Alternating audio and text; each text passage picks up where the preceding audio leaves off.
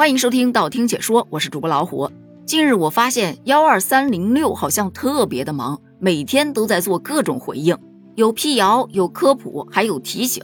具体怎么回事呢？咱们慢慢聊。话说国庆黄金周，很多人有出游的打算，那出游不得选择个交通工具吗？飞机快是快，但是贵；汽车有可能在高速上要堵好几天，划不来。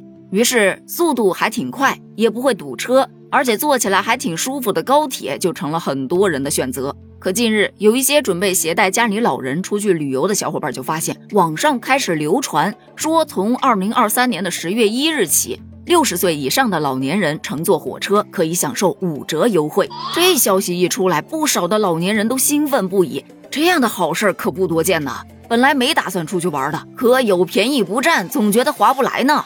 结果去买票才会发现，这就是个谣言。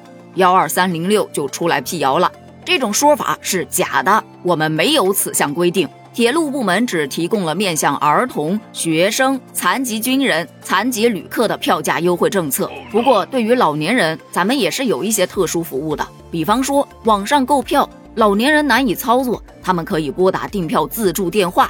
另外，如果在铁路幺二三零六的 APP 中看不清上面的字儿，你可以把它调整至爱心版，字体更大，功能更简洁，更符合老年人的阅读习惯。其他的真没什么特殊优待。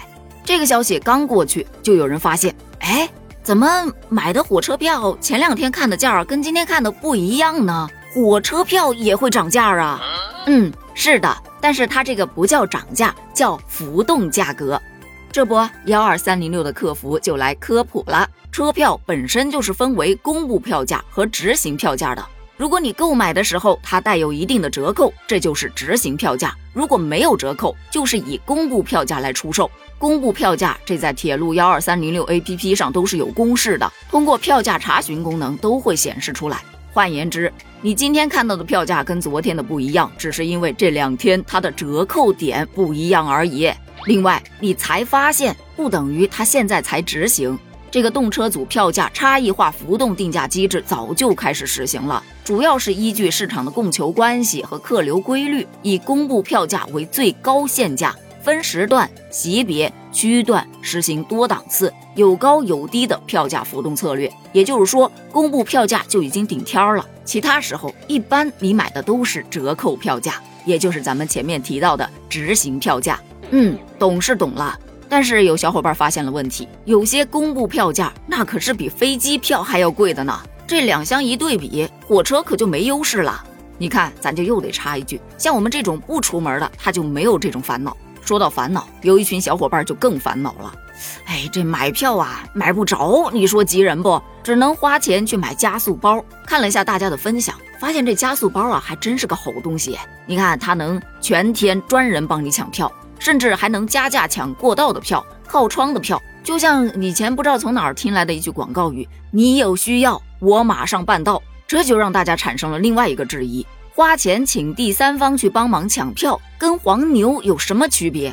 首先，幺二三零六是这么回复的：我们开启售票的时间是固定的，不会针对第三方软件提前售票。加速包它也没有优先购票的权利。话是这么说没错了，但是确实是有小伙伴通过购买加速包，他抢到票了呀。咱只能说，可能他们就跟黄牛一样，特别的有耐心，能起得特别早，或者说他的服务器呀、网速啊都是一级棒的，配置比咱高。再或者，那猜不出来了，你帮着一起猜猜呗。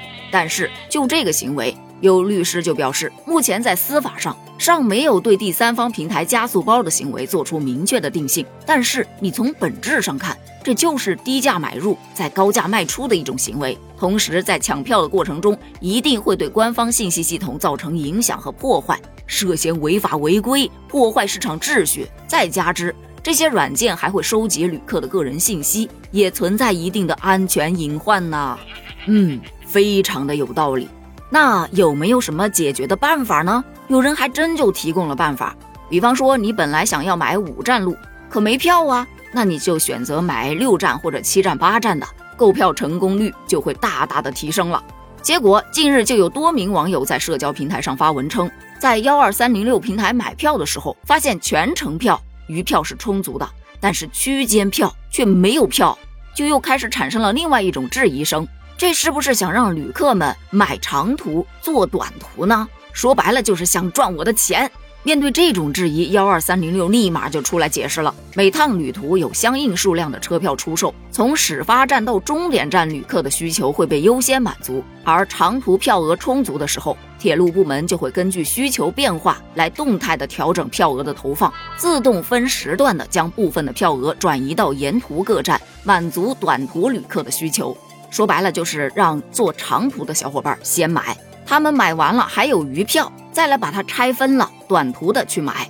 对于这种情况，有人表示不理解了，这个机制就是离谱到家了，好吗？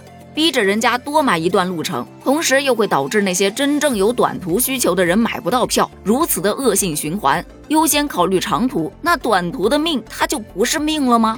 也有表示支持的，这个很正常吧？短途你可以选择的出行方式更丰富，票还是多留给那些长途的小伙伴吧。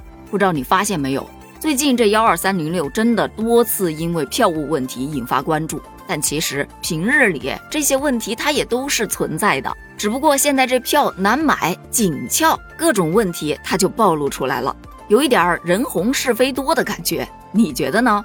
而对于近期幺二三零六的相关争议，你有怎样的看法呢？欢迎在评论区发表你的观点哦，咱们一起探讨一下，评论区见，拜拜。